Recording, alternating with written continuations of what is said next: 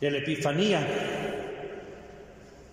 questo episodio dei magi certamente ha come protagonista Gesù, il re che è nato.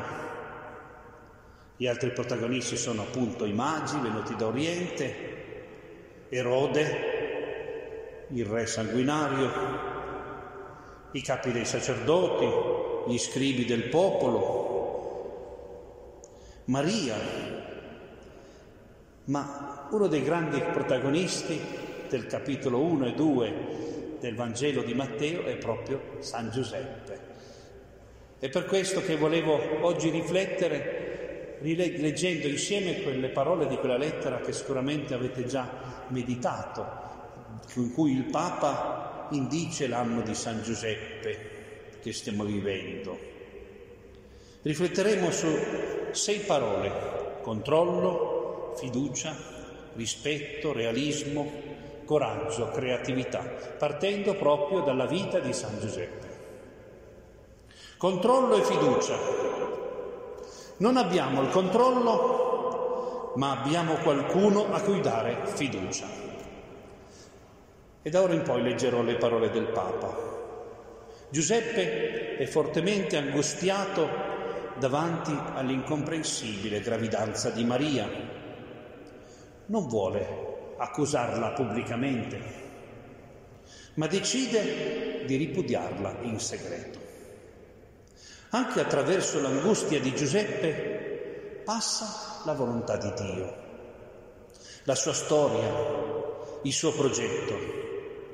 Giuseppe ci insegna che avere fede in Dio comprende pure il credere che Egli può operare anche attraverso le nostre paure, le nostre fragilità, la nostra debolezza e ci insegna che in mezzo alle tempeste della vita non dobbiamo temere di lasciare a Dio il timone della nostra barca. A volte noi vorremmo controllare tutto, ma Lui ha sempre uno sguardo più grande. Nel primo sogno che Giuseppe fa, l'angelo lo aiuta a risolvere il suo grande dilemma. Non temere di prendere con te Maria tua sposa, infatti il bambino che è generato in lei viene dallo Spirito Santo. Egli darà alla luce un figlio e tu lo chiamerai Gesù, egli infatti salverà il suo popolo dai suoi peccati. La risposta di Giuseppe fu immediata. Quando si destò dal sonno, fece come gli aveva ordinato l'angelo. Con l'obbedienza egli supera il suo dramma e salva Maria. Nel secondo sogno che fa Giuseppe, l'angelo ordina a Giuseppe, alzati, prendi con te il bambino e sua madre, fuggi in Egitto e resta là finché non ti avvertirò. Erode infatti vuole cercare il bambino per ucciderlo. Così infatti è successo poco dopo l'episodio che abbiamo letto nel Vangelo di oggi. Giuseppe non esitò ad obbedire, senza farsi domande sulle difficoltà a cui sarebbe andato incontro. Egli si alzò nella notte, prese il bambino e sua madre e si rifugiò in Egitto, dove rimase fino alla morte di Erode. In Egitto Giuseppe, con fiducia e pazienza, attese dall'angelo il promesso avviso per ritornare nel suo paese. Appena il messaggero divino, in un terzo sogno, dopo averlo informato che erano morti quelli che cercavano di uccidere il bambino, gli ordina di alzarsi, di prendere con sé il bambino e sua madre e ritornare nella terra di Israele. Egli si alzò, prese il bambino e sua madre ed entrò nella terra di Israele.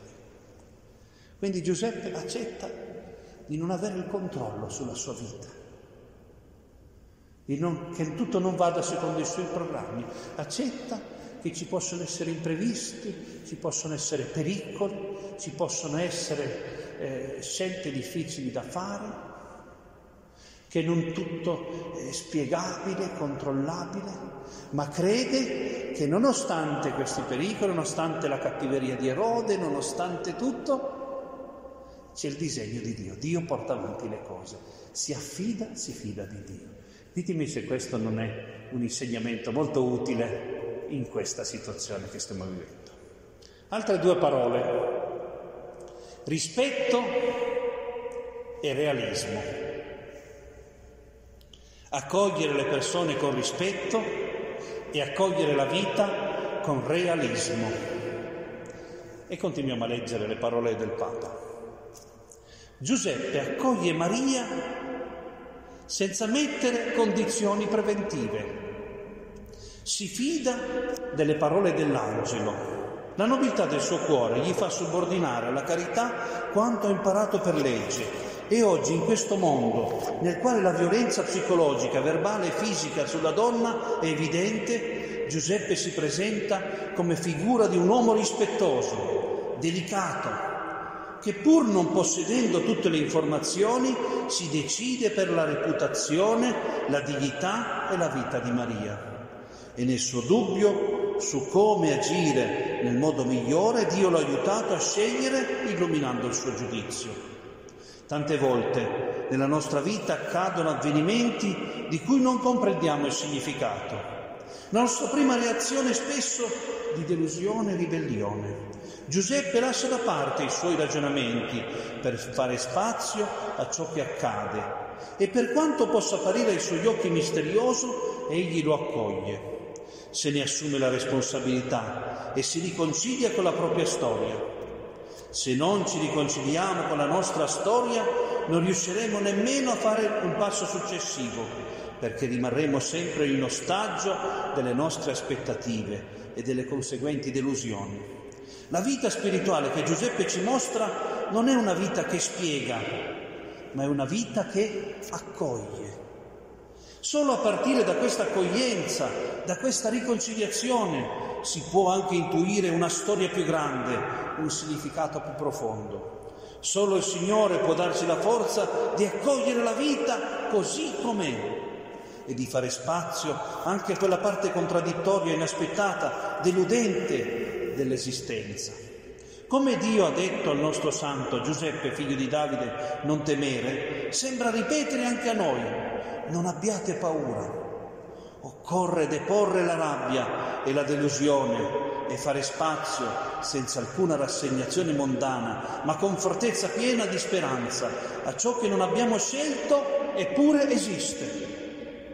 Accogliere così la vita ci introduce ad un significato nascosto. La vita di ciascuno di noi può ripartire miracolosamente se troviamo il coraggio di viverla secondo ciò che ci indica il Vangelo e non importa se ormai tutto sembra aver preso una piega sbagliata e se alcune cose ormai sono irreversibili, Dio può far gemogliare fiori tra le rocce. Il realismo cristiano, continua il Papa, non butta via nulla di ciò che esiste. La realtà, nella sua misteriosa irriducibilità e complessità, è portatrice di un ten- senso dell'esistenza con le sue luci e le sue ombre. Lungi da noi il pensare che credere significhi trovare facili soluzioni consolatorie. La fede che ci ha insegnato Cristo invece è quella che vediamo in San Giuseppe, che non cerca scorciatoia, ma affronta ad occhi aperti quello che gli sta capitando, assumendone in prima persona la responsabilità. E quindi questa accoglienza, Giuseppe accoglie Maria con grande rispetto e già questo è meraviglioso, questo rispetto per le persone in particolare era una donna, quindi non era scontato allora come oggi, ma accoglie la vita, che la vita non è come la pensi, che la vita non è come tu vorresti, che è diversa.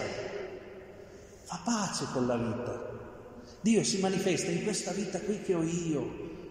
Anche se tante cose nella mia vita non hanno senso, Dio c'è. Dio è il Dio con noi. Dio guida, mi guida nonostante tutto, che bello. Noi non abbiamo bisogno di avere condizioni ideali per seguire Dio, ma Dio ci, ci, ci incontra nelle condizioni reali, quindi realismo di, de, de, della fede cristiana, capite? Non butta via niente, perché in tutto Dio può manifestarsi. E le ultime due parole, coraggio e creatività. Abbiamo coraggio perché non siamo soli e creatività perché Dio non si sostituisce a noi. E ancora un paio di paginette della lettera del Papa. Se la prima tappa di ogni vera guarigione interiore è accogliere la propria storia, ossia fare spazio dentro noi stessi anche a ciò che non abbiamo scelto della nostra vita, serve però aggiungere un'altra caratteristica importante, il coraggio creativo. Esso emerge soprattutto quando si incontrano difficoltà. Infatti, davanti a una difficoltà ci si può fermare e abbandonare il campo, oppure ingegnarsi in qualche modo. Sono a volte proprio le difficoltà che tirano fuori da ciascuno di noi risorse che nemmeno pensavamo di avere. Molte volte leggendo i Vangeli dell'infanzia ci viene da domandarci perché Dio non sia intervenuto in maniera diretta e chiara. Ma Dio interviene per mezzo di eventi e persone, Giuseppe è l'uomo mediante il quale Dio si prende cura degli inizi della storia della redenzione. Egli è il vero miracolo con cui Dio salva il bambino e sua madre. Il cielo interviene fidandosi del coraggio creativo di quell'uomo che giungendo a Betlemme e non trovando un alloggio dove Maria possa partorire, sistema una stalla, la riassetta affinché diventi quanto più possibile un luogo accogliente per il figlio di Dio che viene nel mondo davanti all'incombente pericolo di Erode che vuole uccidere il bambino, ancora una volta in sogno Giuseppe viene allertato per difendere il bambino e nel cuore della notte organizza la fuga in Egitto. Una lettura superficiale di questi racconti sia sempre in impressione, appunto a una lettura superficiale, che il mondo sia in balia dei forti e dei potenti. Ma la buona notizia del Vangelo sta nel vedere come, nonostante la prepotenza e la violenza dei dominatori terreni, Dio trova sempre il modo per realizzare il suo piano di salvezza. Anche la nostra vita a volte sembra in balia dei poteri forti, ma il Vangelo ci dice ciò che conta. Dio riesce sempre a salvarlo, a condizione che usiamo lo stesso coraggio creativo del carpentiere di Nazareth, il quale sa trasformare un problema in un'opportunità anteponendo sempre la fiducia nella provvidenza.